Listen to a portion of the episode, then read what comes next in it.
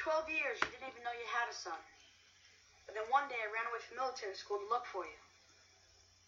And I'll never forget the words you said when your eyes met mine.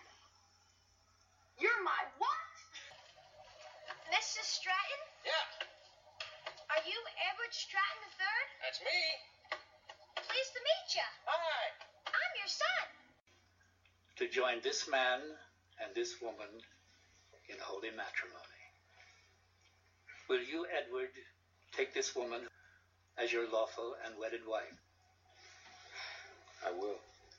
And will you, Kate, take this man whom as your lawful and wedded husband? I will. With this ring, I thee wed.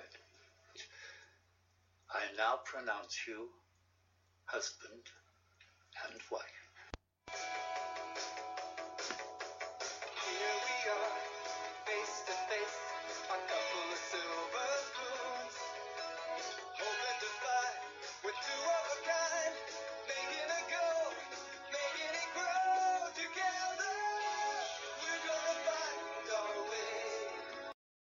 Hey everybody, Angela Bowen here, the host of Together We're Gonna Find Our Way, an unofficial Silver Spoons podcast. All right, today the episode I'm going to be focusing on is season 4, episode 22, entitled A Family Affair, which aired on March 16th, 1986. In this episode, Oop, hold on a second. Rick is dating a girl named Janine. Or Je- is it is it Jeannie or I think it might be Jeannie. And when they have a spat, her father wants to see Edward. Dexter tells him that he might be connected, in quotes, to the mob. And when he arrives, he tells Edward to tell Ricky, no, to tell Rick, to apologize to his daughter. Edward refuses, but when a strike at one of his companies is settled after the man tells him it would work out, Edward thinks he made the union settle so that Edward would be beholden to him. All right. This one sounds like a weak sauce episode because it's kind of 5.2 out of 10 rating based on 20 ratings. Let's see. Oh my gosh, I was so right! Married with Children's Christina Applegate, who played Kelly Bundy, plays Jeannie Bolins in this episode. We also have Tieran Perry as Becky, Robert Tessier as Bodyguard, and Patrick Collins as Joe Bolins, playing Jeannie's father. This episode was directed by Jack Shea, writers W. David W. Duclan, or is it Duclan? Duclan? After so many years of covering Punky Brewster and covering Silver Spoons, I can never pronounce his name correctly. Let's, so we also have Ron Leavitt, Michael G. Moye, Martin Cohen, Howard Leeds, and Ben Starr, all the creators of the show. This was written by Danny Callis and, of course, Linwood Boomer. If you're a Little House on the Prairie fan, you'll know he played Adam Kendall, Mary Ingalls' husband. So I've decided after this what I'm going to do is I'm going to go back when starting season five directly after this episode comes out. The week after, I'm going to go back to an episode a week for the final season. And I kind of want to wrap things up in August. So that way I can go into Diff'rent Strokes, which I have been, I've just recently uploaded believe it was Friday the mother's last visit. So pretty much when Silver Spoons is done then Diff'rent Strokes of course will be taking its place on the Punky Power podcast as the main podcast along with Full House as well so before I officially get into the podcast episode of Family Affair, I want to let you newbies know where you can find the podcast, where you can listen to it. You can listen to it under the Punky Power podcast, which is available on iTunes, on SoundCloud, on Podbean. Also, if you've been enjoying the podcast for a while, or if you're just starting to listen to it. If you like it, go to iTunes, Apple Podcasts, go to the Punky Power podcast and leave a review. You can use emojis to describe characters, whether it's from Full House, Punky Brewster, Silver Spoons, Diff'rent Strokes whichever. Of course, the social media sites, together we're going to find our way. An official Silver Spoons podcast is on Facebook. It's got its own page. Just type in Silver Spoons podcast, it'll come right up. Also on Instagram, Silver Spoons podcast. All right, without further ado, let's jump into season 4, episode 24, A Family Affair. So, we start the episode off. We're in Burgers, the hangout for Rick, Alfonso, and Brad, and all the teenagers of uh, Shallow Springs, New York. Rick clearly looks like he's got it bad for, I believe her name is Jeannie. And we see Alfonso kind of looking in uh, the same direction Rick is. He clearly can tell that Rick's got it bad. Now, when we see Jeannie, when we see Christina Applegate, she is. When. I want to look up. When did Married with Children start? Let me. Because this is 1986. Oh, with. Here we go. So it would have started a year later in 87 because here Christina Applegate's got short hair, like just basically to the neckline. But she's really dressed really nice. Either she's really big on fashion and dresses impeccably, or she goes to a private school. She's wearing a collared shirt underneath a black blazer. Or, yeah or a jacket. And she definitely looks like the studious type because she's got her pencil, kind of the eraser near her mouth, like she's thinking. Rick, of course, he does this with every girl he's like infatuated with, looking at, like, like groaning, like, dude, calm yourself. And he's like, oh, I don't actually don't believe this. I wish I was a pencil. Oh, you're one of those guys. Uh huh. Like I haven't heard that line in that movie Christine, the Stephen King book turned into a movie. Some guy in the library said the same thing. Oh, I wish I was that pencil right now. Like, stop! You're being gross. And Alfonso's like, look, this is getting gross. Why don't you go over there and talk to her? Okay, so Alfonso mentions the uniform. She clearly goes to some sort of private or prep school. I guess as Rick probably thinks he's a bit out of her league. Eastman Academy, gotcha. It's an all girls school that she goes to. Alright. And Alfonso's like, you know what they say about those girls? Are you gonna make a lesbian joke, Alfonso? Come on. I get the. I, he's teetering. Alfonso's teetering towards a lesbian joke because he's like all day, every day without men, and he's just raising his eyebrows because he's like, "Hey, you know what they say about girls in pri- all, at all girls' schools?" And Rick's like, "Yeah, what?" oh no, he's like, "They're really lonely, if you know what I mean. Like they're desperate for a guy to make out." Like, st- ugh, Alfonso, you have got your brain crossed. But their teenage boys are only thinking with uh, that one part of their body right now.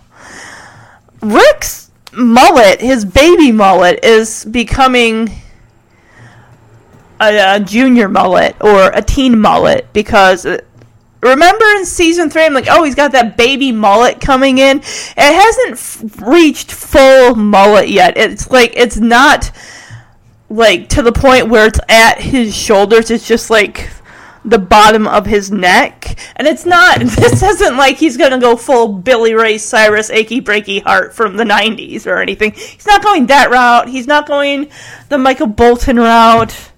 Or, or who else had a mullet? Mullets were the thing in the 80s. So I'm gonna play this clip between the boys. Like, oh my god. They're just boys, like, about girls. Well, Rick is, and um, Alfonso's not really helping. He's basically like, dude, just get over there and talk to her. Stop, like, put your tongue back in your mouth and get over there and talk to her. I mean, this is just gross. You said you wish you were her pencil. Like, what part of you do you wish was the pencil? I don't know. But I'm going to play this clip.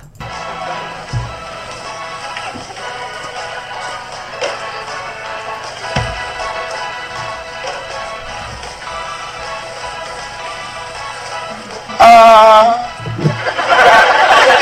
I don't believe this. I actually wish I was a pencil. This is getting gross. Why don't you just go over there and talk to her? I don't want to bother her. Come on, see that uniform? She goes to the Eastman Academy. So? It's an all-girls school. You know what to say about those girls. yeah. What? No. All day, every day without men. They're really lonely, if you know what I mean. What would you know about all school? And I better get right on over there. She's gonna blow him off. Like, go away. Hi. What's that supposed to mean? Yeah. Not Nothing. impressed. Nothing. I was just trying to. Hey, forget it. I'm sorry. It's never going to happen again. Hey, wait a minute.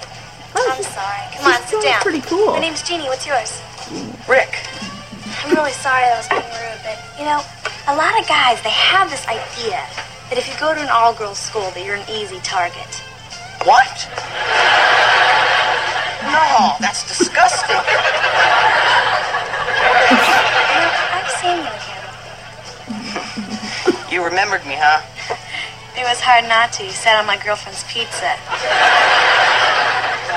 Hey, don't worry about it. I thought it was kind of cute. Yeah, well, that's why I did it. Oh gosh, I gotta go. Um, maybe I'll see you around sometime. Yeah, listen, I was just going myself. Can I walk you home? I guess it'll be okay. Great, I'll be right back. Jeez, Rick. She wants me to walk her home. Well, then do it. Must be lonelier than I thought. Let's. Rick! Oh, she's got a bodyguard. Excuse me, sir. Who are you? Uh, this is Lyle. He's our chauffeur. Oh, Hello, Lyle. he's one of those that Does he doesn't drive the cars or carry them?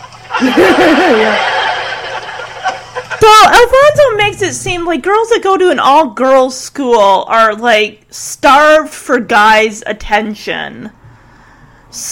Oh, and by the way, Rick is wearing one of the colors that I say does not look good on any human being. Yellow. It's canary yellow, but still. eh. Uh, I also noticed that Christina Applegate has like platinum blonde hair, which I didn't think she had platinum blonde hair and Married with Children, but it's been a while since I watched that.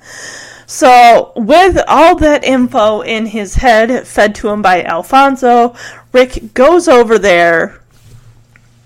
Oh, he's got that confident strut going on. He's like, hey, or hi. And she's like, what's that supposed to mean? And Rick's like, oh, nothing, nothing. I was just trying to, you know what, I'll go. And she's like, oh, you know, come back here. I'm sorry. Look, I don't mean to be rude. I just, people seem to get the impression that girls are starved for guys because they go to an all girls school. And of course, that makes us an easy target. I can only imagine the razzing that some girls get when they it's known that they go to an all girls school and guys are just lining up to hit on them. Like, oh my gosh, you must be so desperate for a man. It almost it just makes it seem like the whole thing's for the reason like, oh, that's the reason you're a lesbian because you haven't been with a guy or something like that. Same set of thinking. It's just like, come, stop it. But Rick, of course, Rick the Charmer, sits down and talks to her. And when she says, you know, guys think because they go to all girls school that, you know, we tend to be an easy target, he's like, oh, that's disgusting. She says her name's Jeannie, and he's like, yeah, I'm Rick. And she's like, I'm sorry, I was rude. Oh, when Rick's like, oh, no, that's disgusting. He turn he turns, looks at Alfonso, who's giving him a thumbs up. Like, yeah, you're getting, you're going good so far, buddy. So So she tells Rick she recognizes him. Like, I've seen you in here before. He's like, Oh, you remember me, huh? And she's like, Well, it's not hard not. It's hard not to since you sat on my girlfriend's pizza. So probably Rick was making another, uh, you know, embarrassment of himself over a girl like he tends to do. That's, you know, the teenage boy way. They only think with one part of their body and they're all thumble thumb thumbs, fumble thumbs. She's like, "Oh, don't worry about it. I thought it was kind of cute." And he said, "Oh yeah, that's why you do it. Did it?" So he's like flirting and everything. I noticed that napkin dispenser is like pink with purple napkins in it. She tells him she's got to get going, and she gathers her books. And he's like, "Oh yeah, I was just heading out the door myself. Uh, do you think I could walk you home?" She, "Yeah, sure." Of course, what he does, he trips over his chair and the chair behind that chair, and then he starts to follow her out. Turns around like he's gonna like give a thumbs up to Alfonso, but walks into who I thought was her bodyguard at first, because the guy's coming from the video game area. I thought maybe he's just her bodyguard. He's giving her space and everything. No, it's her chauffeur Lyle, who doesn't look like he has um, a humorous bone in his body. Then again, if he's like a security guard, if he's like a bodyguard, if he's like a chauffeur, how much he's there to do a job, not make you laugh. Yeah, before he heads out though, he goes over to Alfonso's like, "Hey, guess what? I'm gonna walk her home." And Alfonso's like, "Wow, she must be lonelier than I thought." Like, Alfonso, see, this is why you don't have a girlfriend right now. And Rick's all like, "Oh, hello, Lyle," and the guy just glowers at him like he wants to smush him like a bug. And Rick's like, "Wow, does he?" Because this guy is like a hulking Hulk. Like, wow, did uh, this guy drive the car? or Does he carry them? All right, now we're back at the house. Edward and Kate are enjoying either coffee or tea, and Dexter walks in. Edward's like, "Hey, Dexter, what's the good news?" And Dexter's just got this look like he is white as a sheet, like your company is about to collapse. Well, that isn't good news. Looks like his job is having issues. The workers there are going to picket. The union wants 10%, but Dexter's only willing to settle with 6%. What, like a pay increase or what? Well, Edward, of course, is like, look, the union might be tough to work with, but there's a time before when workers didn't have a union, they didn't have that protection and people to speak for them. Edward decides to have uh, Kate go down there and work things out because the last time they had a dispute, Kate was able to go down there and things worked out fine. Kate's like, you just have to appeal to their goodness, treat them like equals, and wear a sexy blouse. Okay, so it's all about sex appeal, apparently. Rick comes down as Kate's heading upstairs to change, and he's like, "Wow, Dad, Dexter, did you look outside? and Never re- like really look outside." And he's just Rick's so jovial. He's so in love with this. Just he's upbeat, and happy, and I'm surprised they're not like. Let me guess, new girl, because every other episode he's got a new girl, not a girlfriend, but a girl. I mean, we've heard him have supposed girlfriends in the past that we never see. Like, remember when I dated so and so for three months? You don't date anyone for a month, Rick. You have a new girl every single week. Yeah, uh, Dexter hit that nail on the head. As he turns to Edward, like, let me guess, new girlfriend, right? yeah, I'm gonna play this clip. Hi. Boy, did you guys look outside? I mean, really, look. It's gorgeous. Bright blue sky, big bubbly clouds. What a day. New girlfriend, right? Dexter, not just the girl. The girl I've asked to the prom. You've known Jeannie four days. You're going to take her to the prom? Yeah. What prom? If it's okay with Lyle. Who's Lyle? Her chauffeur. Oh. He's more like a bodyguard than a chauffeur. You see, when I walk home from school, he drives that limo 10 feet behind us the whole way. A Rolls Royce doing five miles an hour. Maybe needs a tune-up. I've got to go. I've got a date with Jeannie. And I hate to keep Lyle waiting. Bye. Have a good time, Yeah. son. Listen, Edward, you better go over these papers with me. So Rick, who's only he's only known Jeannie for four days, and he's already gonna invite her to the prom. He's what a junior at this point, possibly. I mean, he's going. He's 15, going on 16. I thought that was like a sophomore, but uh, maybe it's a senior. I don't, I don't know, or not a senior. I'm sorry, a junior. Well, there are junior and senior proms, so. And I love how Rick says when he walks Jeannie home, Lyle, the chauffeur, drives like five miles an hour behind them, keeping distance. So I'm going to play this clip as Dexter's like, wow, she's got her own chauffeur. Her family must be loaded. And Edward's like, yeah, her last name is like Bolins. Like Joe Bolin, her, her father. And Dexter immediately recognizes the name. And it's like, oh boy. Let's hope that nothing happens between Rick and Janine. Or Jeannie. So, who is this girl that she has her own chauffeur? Her father must be loaded. Name's Bolins, Joe Bolins, I think Rick said. You know the name? Hmm, Bolins. Oh, my lord, Ack.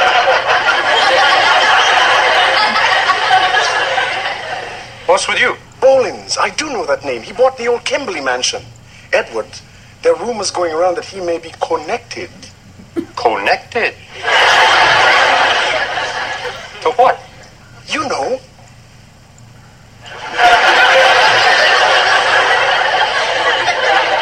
What's that? He's got ties to the mob. Oh, come on, no way. I'm telling you, I heard rumors. Oh, these rumors from the same source that told you that Loni Anderson was actually a man? That has yet to be disproved. Do you remember Charlie Younger, the man who owned the Big Y meat packing plant? Charlie Younger? Yeah, I remember reading something about him. Joe Bolins made him an offer he couldn't refuse. Now it's the Big B meat packers, and no one's seen Charlie Younger since.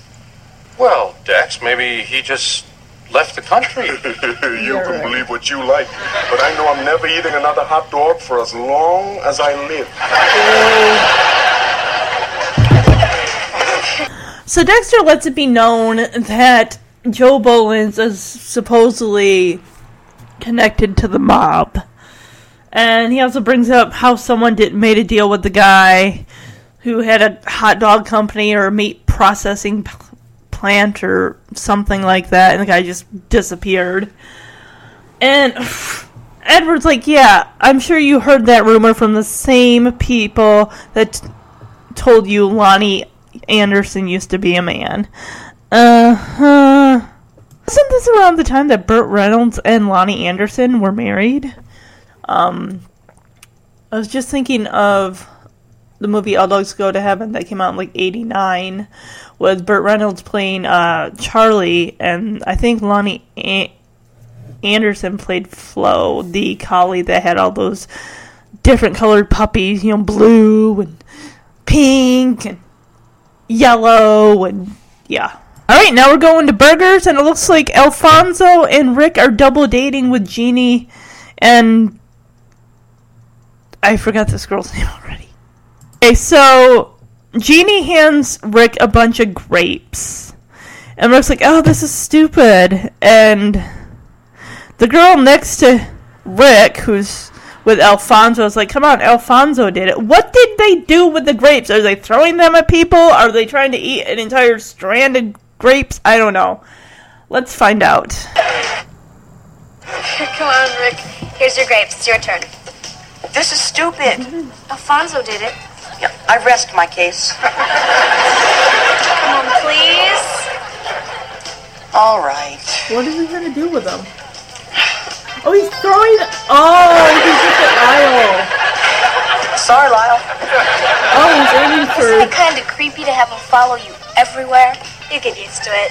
Yeah, he's great at the beach in case you want some shade. Come on, don't pick on Lyle. I mean, he helped me choose my dress. Lyle.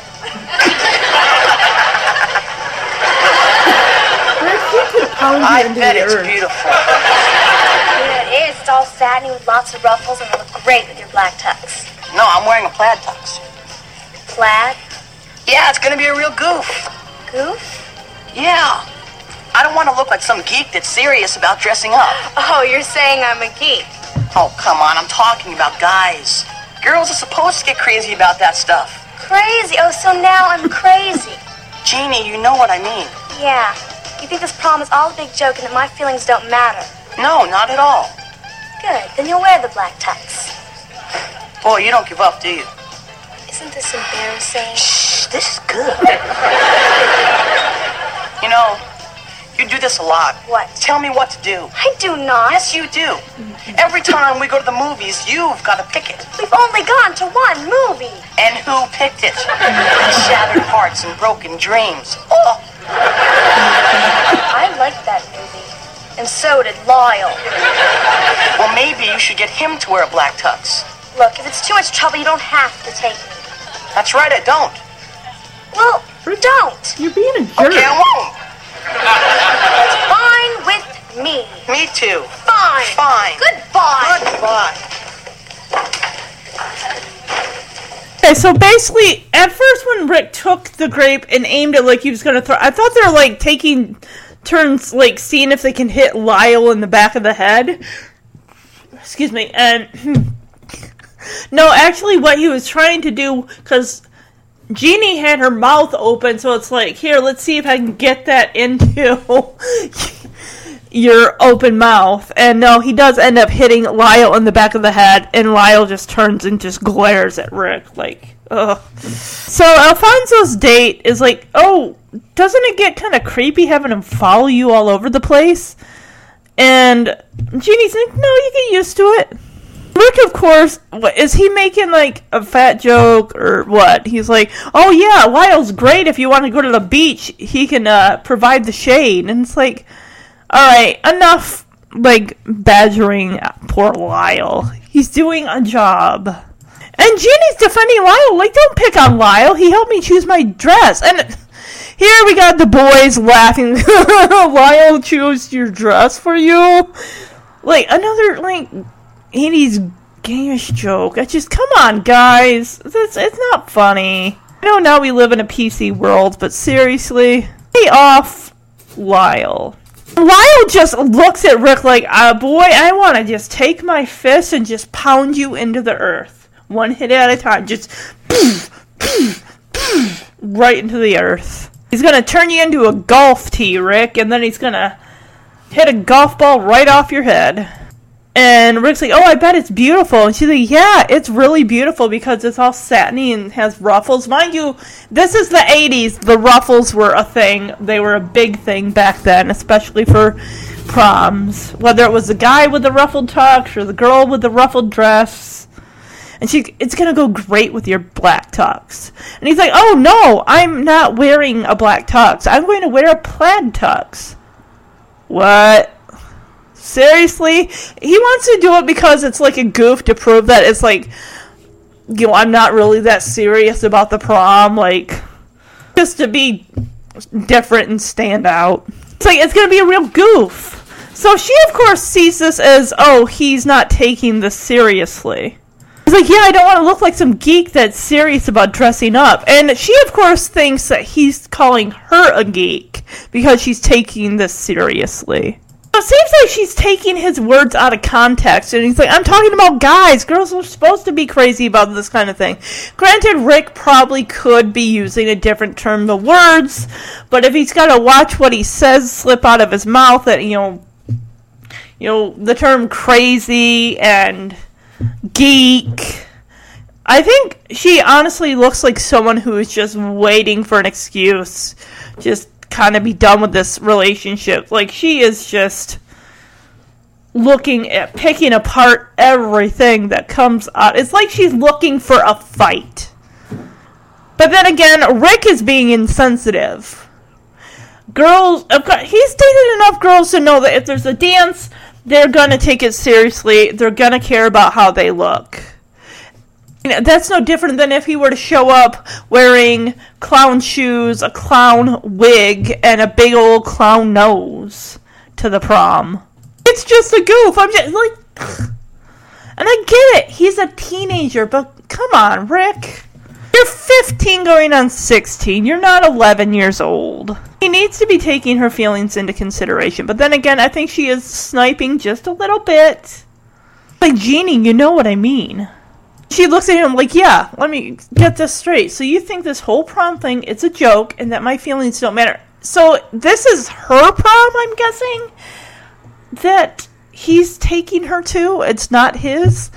Because I don't hear Alfonso and his girl talking about this dance. So I think this has got to be something that go that's at her her private school.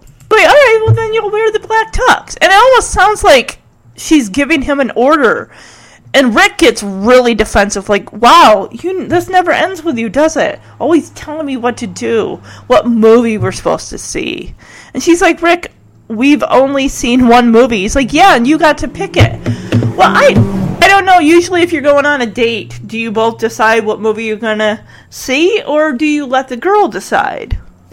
I think honestly, honestly, it should be a mutual, or just go with what the. I mean, Jeremy's in my first movie that we saw on a date was Bad Santa. It was right around the holidays. Um, for Valentine's Day, we saw Win a Date with Tad Hamilton. I'm sure Jeremy didn't want to see it, but he did it out of you know love for me.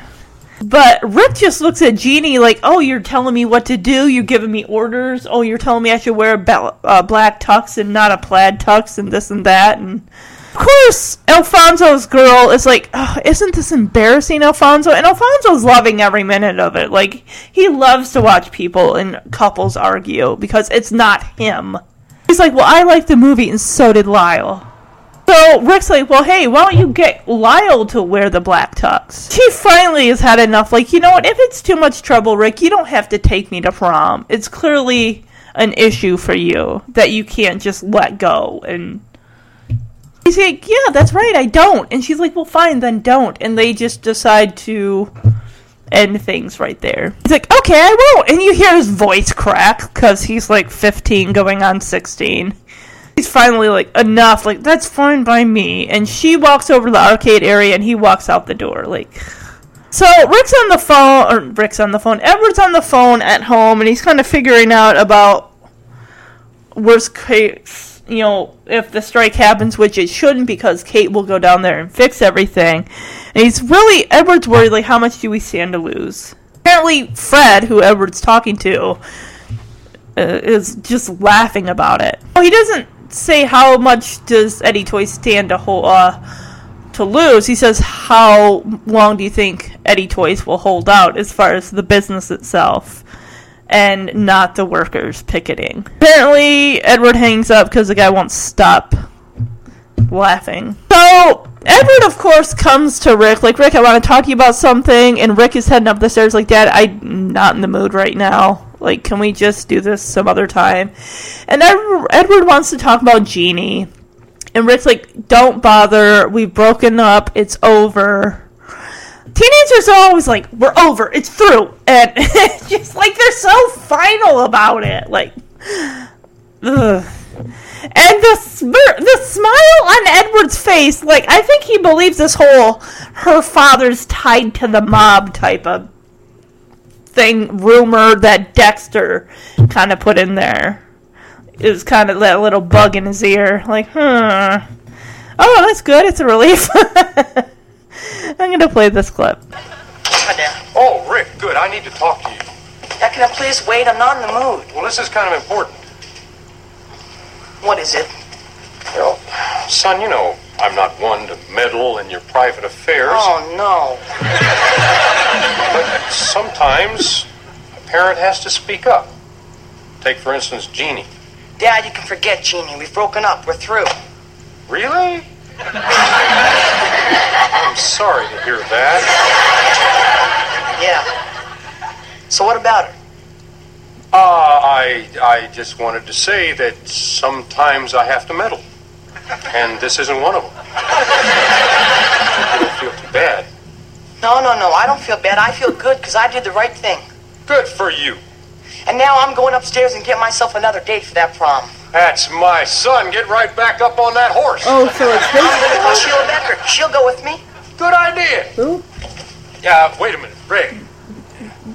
This Sheila, what does her father do for a living? He's a florist.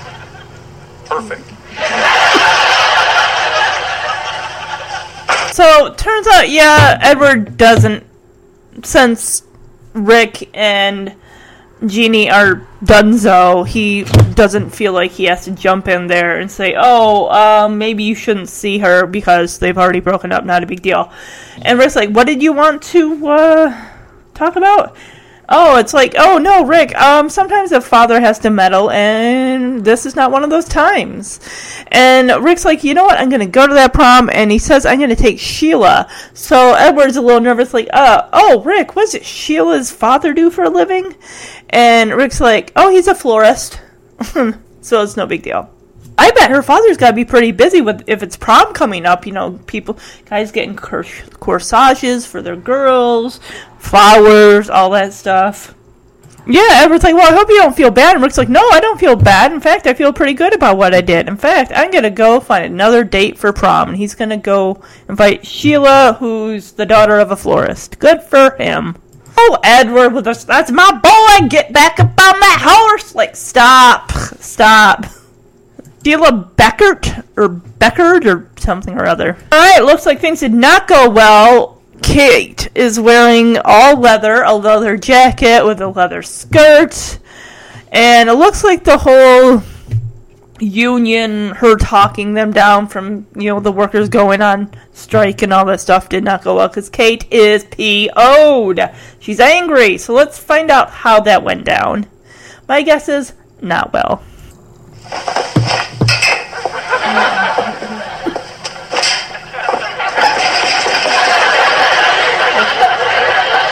What did the court meeting ever do to you? Have a nice day. First, they were rude. Then they were obnoxious. Then they were impossible. Oh, I know those guys can be pretty difficult. What guys? They sent a woman in to negotiate for them. Blouse didn't work, huh? I'll get it. Hello? Yes, this is Mrs. Stratton. Oh, hello, Mr. Bolins. What? Jeannie came home crying? Because Rick wouldn't take her to the prom? Uh-oh. Well, what makes you think it was his fault? What? You're being ridiculous. Oh, you would, would you? Well, that would be just fine. That would be even better. What would be even better? Joe Bolins is on his way over to talk to you.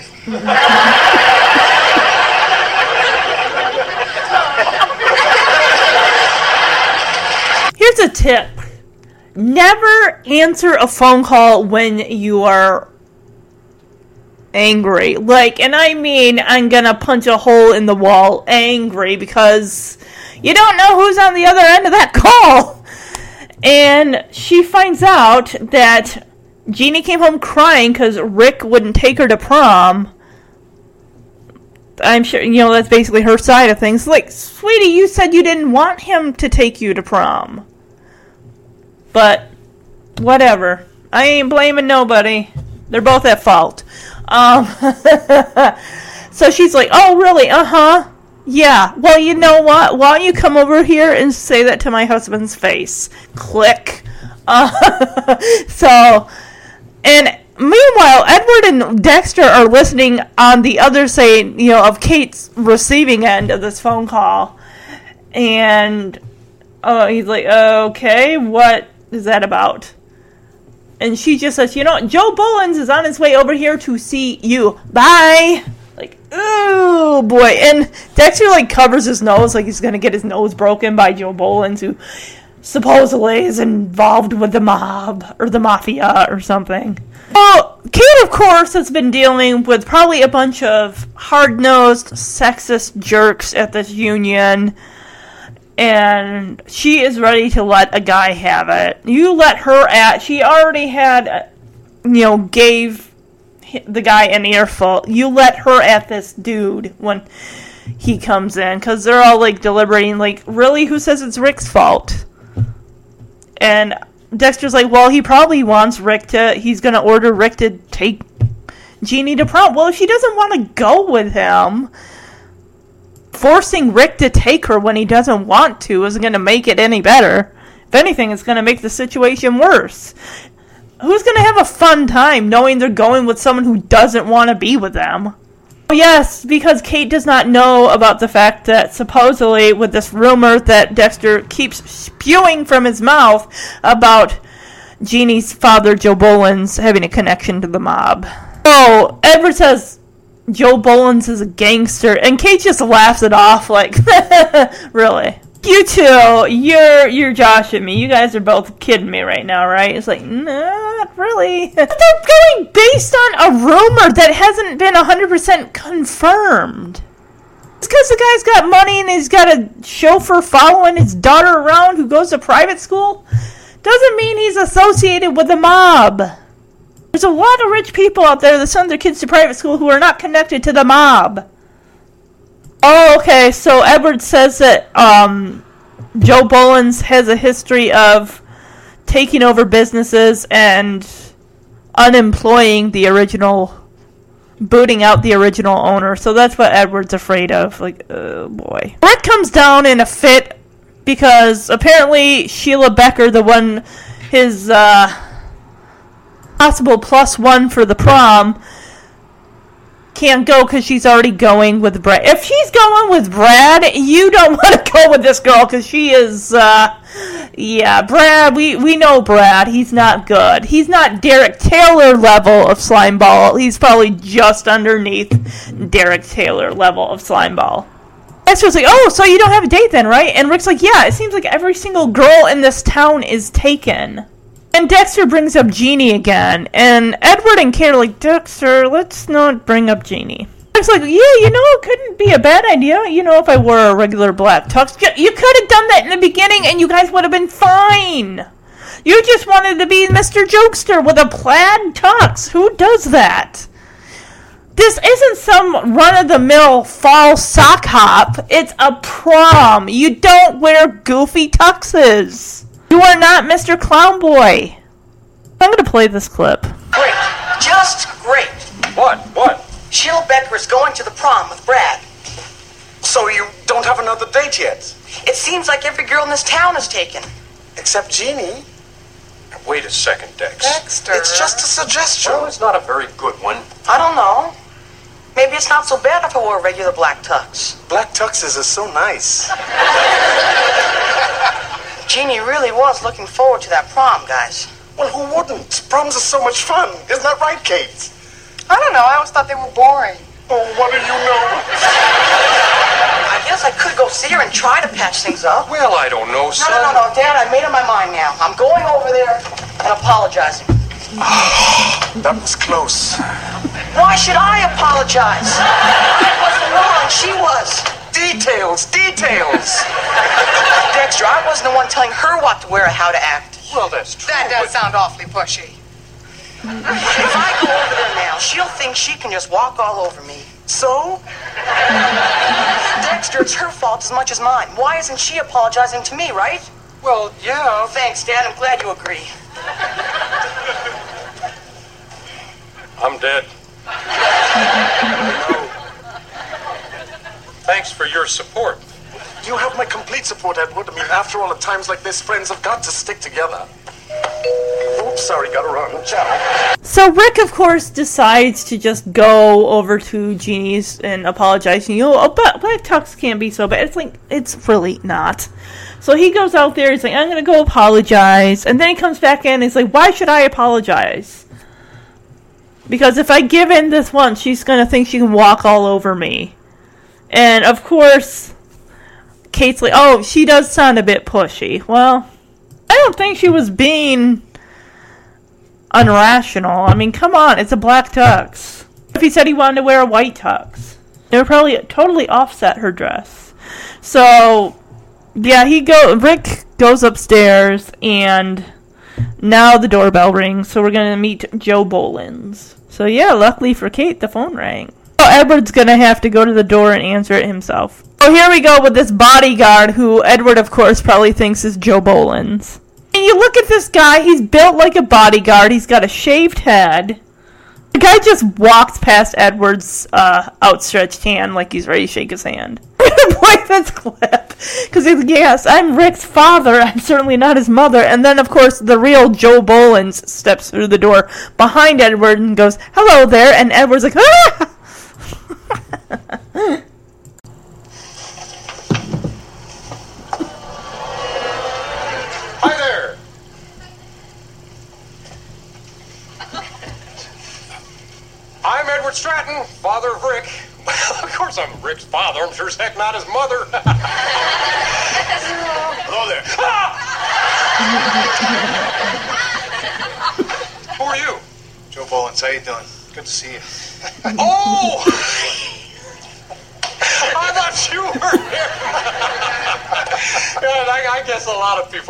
Mistake.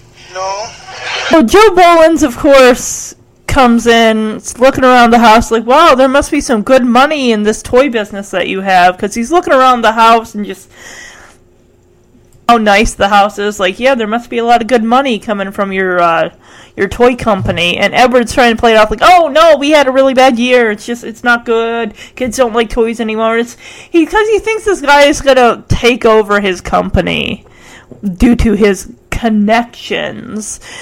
And the guy's like, Look, I heard you had a union dispute and a dispute with your workers and all this. And I think if you sit down with them, you talk reasonably with them, things have a way of working themselves out. And he's like, he even applies it to the whole thing going on between Rick and Jeannie.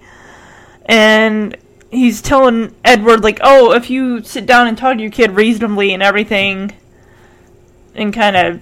It almost seems like the wording that this guy uses is basically I'm telling you your son has to apologize to my daughter regardless of whether it was her fault or his fault and take her to the prom like they were originally going to do. And Edward's like so basically you're telling me I have to order my son to take your daughter to the prom. Is that what you're saying? And pretty much he is in no uh less terms. Kate comes out of the library, and Joe Bolins turns to her like, "Oh, I take it you're Mrs. Stratton, the one I spoke with on the phone." She's like, "Uh, yeah." And someone calls for Joe Bolins. Must have known that he was going to be at uh, the Stratton house. Kate takes Edward into the kitchen. She looks like she has finally settled that whole labor union worker dispute. So I'm going to play this clip here with Joe Bolins pretty much telling Edward how to raise his kid. And, like, you're going to order your kid to take my daughter to the dance. Of course not. Why would they? So you're in the uh, toy business? Yeah, yeah. Well, it looks like the toy business is a good business to get into. Oh, yeah, it's a pretty terrible business. Kids don't like toys anymore. But last year was a terrible year, almost worse, as bad as this year. You know, I heard you were having some labor problems. Massive labor problems. Big, big labor problems. Well, I wouldn't worry too much about that. You know, those things have a way of working themselves out. They do? Take my word for it. Yeah, uh, The main thing here, the main thing is to be reasonable.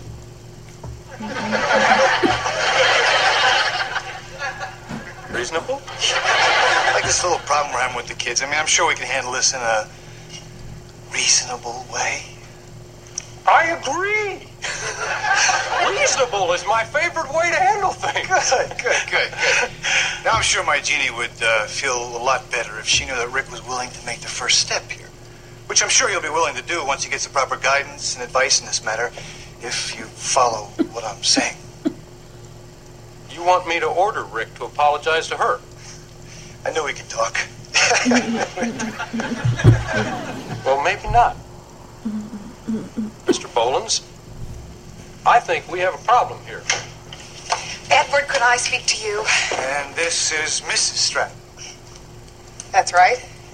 We spoke on the phone. nice blouse. Mr. Bolins, I don't think you're gonna want to hear this. Excuse me. Yeah, hello.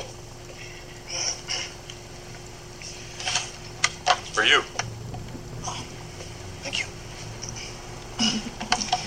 Hello? Oh, yeah, hi, Lenny. How you doing? Hold on. Uh, I'm sorry. I'm gonna have to take this. That's okay. I need to speak to Edward anyway. We'll be in the kitchen. Kate tells him that Union rep representative is ready to settle. Edward's surprised because he's so um, focused on what's going on in the on in the living room with Joe Bolins. But uh, yeah, it looks like they're ready to settle at six percent. What exactly did Kate say? So Kate is just so proud of herself. Like, you know, I'm even better than I thought. Oh, can I have a raise? You know, since she works for her husband. He's like, honey, that's great. He gives her a hug. Let me guess. No to the raise? Maybe to the raise? So, of course, realization dawns on his face as like, oh no, that's terrible. And she's like, what?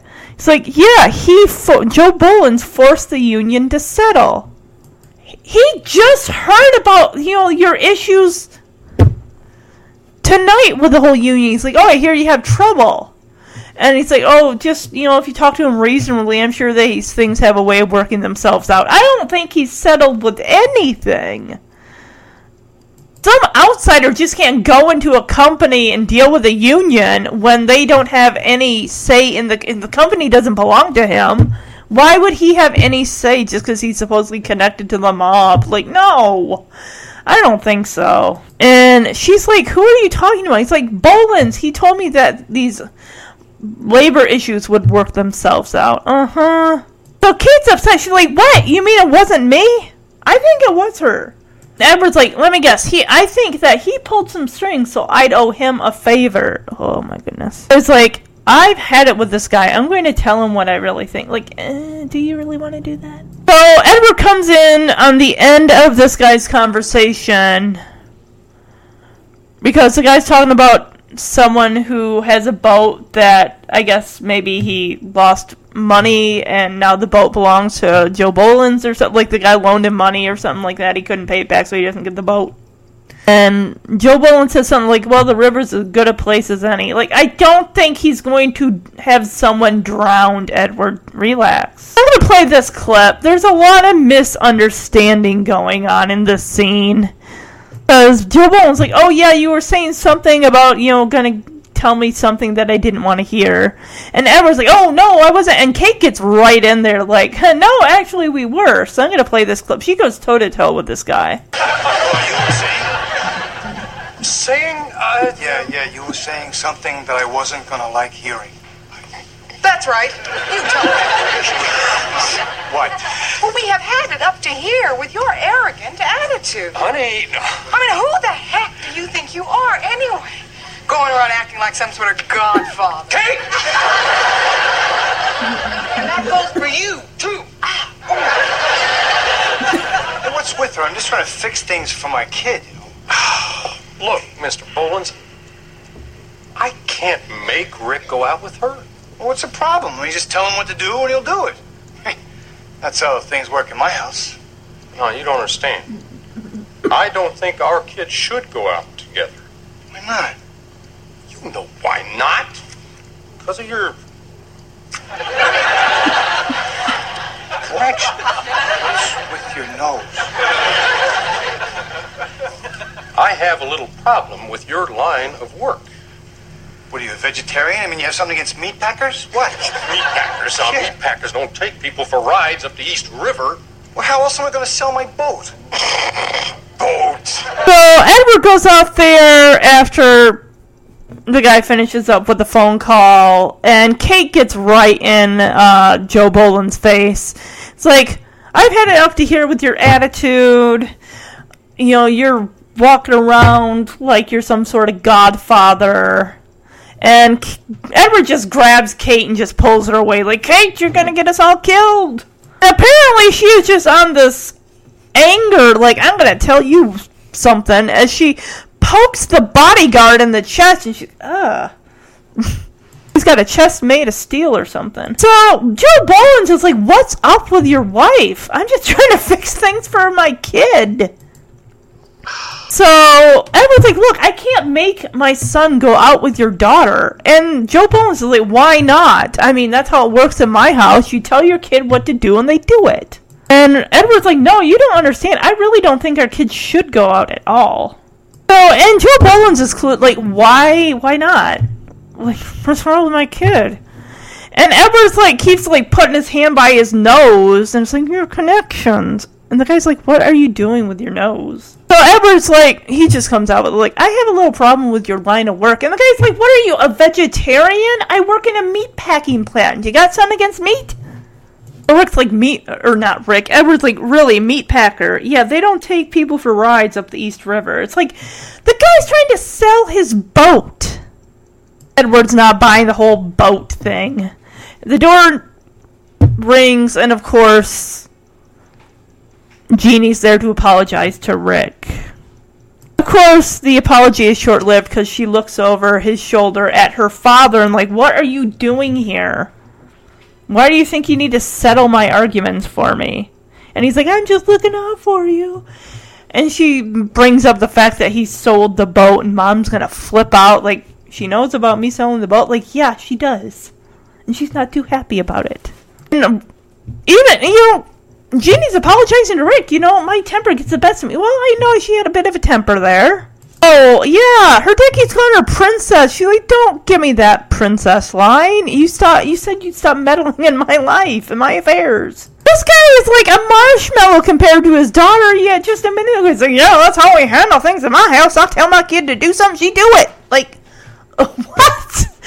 Apparently, she don't. You don't, because she's the one calling the shots, and you're a dang marshmallow in front of her. Apparently, the wife wears the pants in that family too, because uh, she's like, "Aren't you uh, worried that you're in enough trouble with mom?" Like, "Oh yeah, she knows about the boat. Yeah, she do."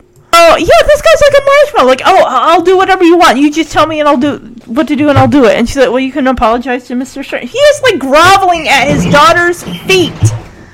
Rick, of course, has no idea what's been going on the whole time. Like, I don't know what's going on here. I don't think I want to know. The only thing I want to know, Jeannie, are you going to prom with me or not? And she's like, that's the exact question. How can I turn down an answer like that?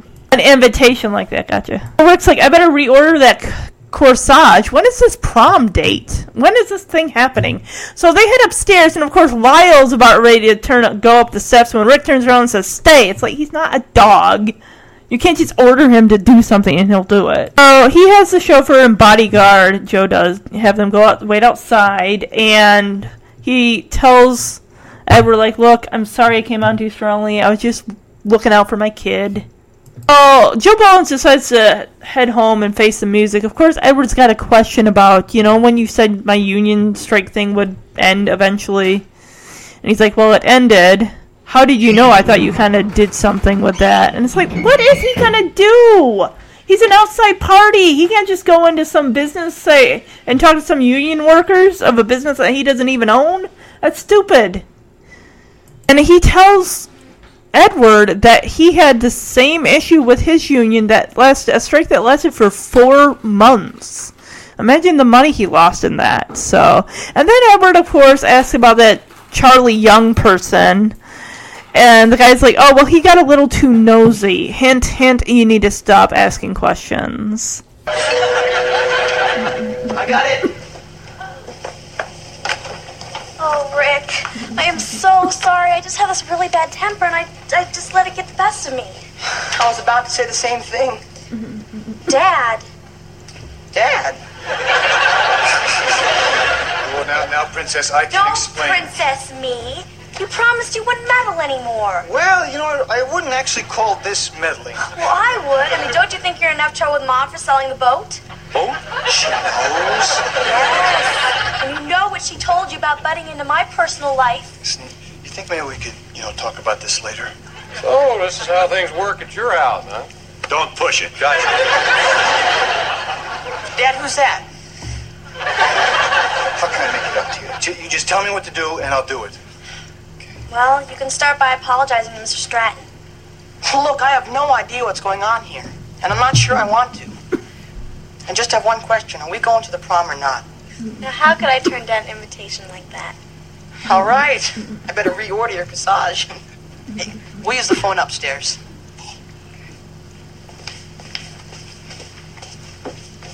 Stay. Lyle is not a dog, Rick. Hey, you guys, why don't you guys wait outside? Listen, uh, I'm sorry I came in like this. I was just looking out for my kid. Well, I think we both were. Yeah.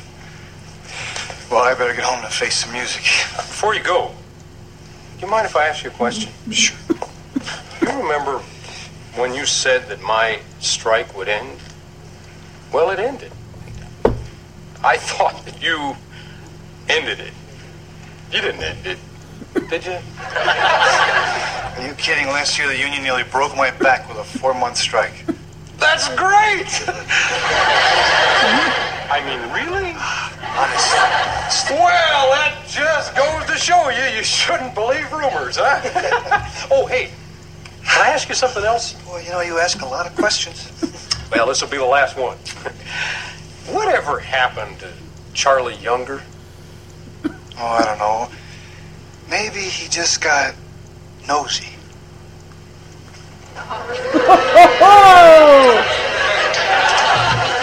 Okay, looks like uh, it's prom night. Rick is out with Jeannie, and Edward and Kate are gonna have a little romance time. Oh, Edward is on the couch with his tea or his coffee. He's like, "Oh, hello there," like he's being Mr. Romantic. I'm gonna play this clip.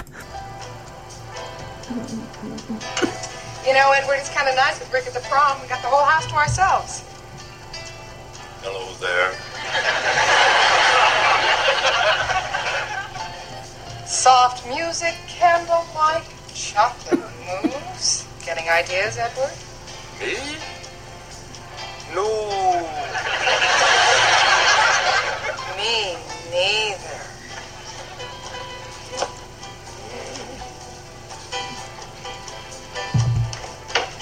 Rick's back already. What happened? Bye. Oh, Rick! what are you doing home so early? Uh, Jeannie and I had a little fight. Oh, Again? jeez. Boy, you two are like oil and water. Actually, we're more like gasoline and matches. Yikes. What happened? She didn't like my outfit. Why not? You look great. Yeah, I thought the shoes were a real nice touch. Me too. Oh my gosh. The has no taste.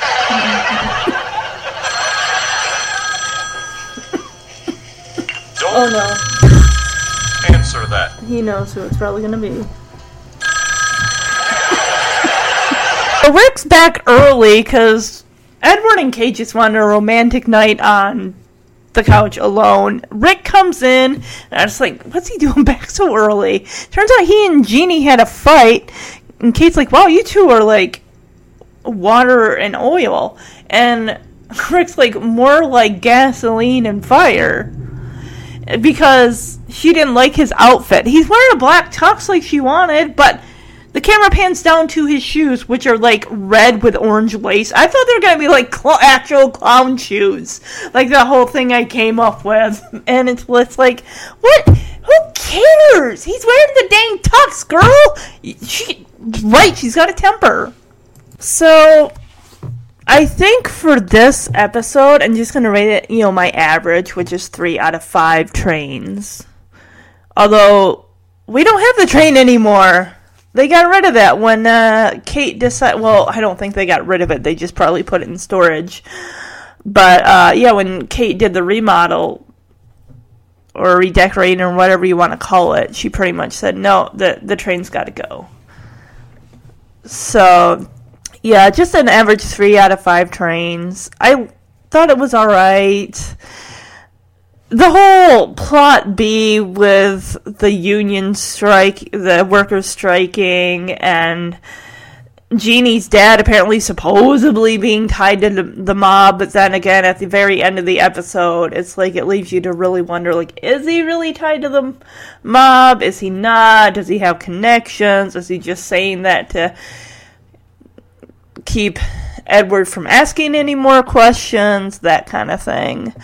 Um, you know, I realized going through the episode towards the end, I'm like, we only get that one scene with Alfonso. Well, no, two scenes.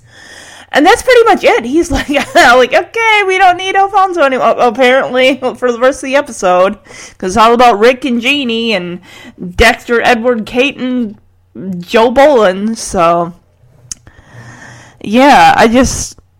Ugh. Alfonso's way of thinking, like, oh, girls that go to all girls schools, like, they're so starved for male affection and everything. It's just like, uh. But I thought it was cute, Rick and Jeannie's original meet cute after she apologized for being rude to him. And then, of course, when she and Rick got back together. And then, uh, let's see. Uh, the third thing, I liked Rick's tux. I liked his tux at the end. I thought that was cute. Uh, with the red shoes, which I didn't have a problem with it, but clearly Jeannie's got some issues she needs to work out like I said, the things I didn't care for, the whole union worker strike thing and the whole mob connection, supposed connection, I didn't care for that. Alfonso's attitude didn't care for that either in the beginning, kind of sexist. But then again, they're teenage boys. They only really think at 15 with one part of their body, and it's not their brain.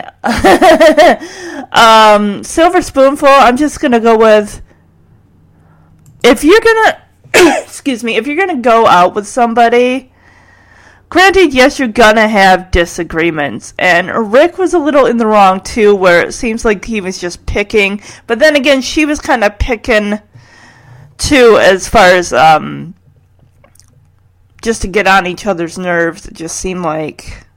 know that you're not, you know, you're, you're kids. You're not going to agree on everything. But there's got to be a little push and shove when it comes to I get it, it's prom, the girl wants to have the night perfect and everything, but have a little leeway for the guy. I mean, come on. It's not just always going to be about the girl. Let, the, you know, come on. Not 100% siding with Rick, but she did clearly say she had anger issues she needed to work out, or selfish issues, or ang- whatever, jealousy, I don't know. What? But anyway, I thought, I liked Christina Applegate. I thought that was, I thought that was cute. That was prior to her being on Married with Children. So I'm looking forward to the next episode even more. Rick at 16 because I remember bits and pieces of watching this episode uh, like probably like a Saturday afternoon or something on television. Season 4, episode 23, Rick at 16, which aired on May 4th, 1986. In this episode, Rick asks two girls to be his date at his 16th birthday party. This episode's got a 6.6. What was the last one? I thought it was like really low. yeah, it's 5.2, which I'm not surprised. So I'll be back next week with season 4, episode 23. Rick at 16. Bye bye, everybody. Together.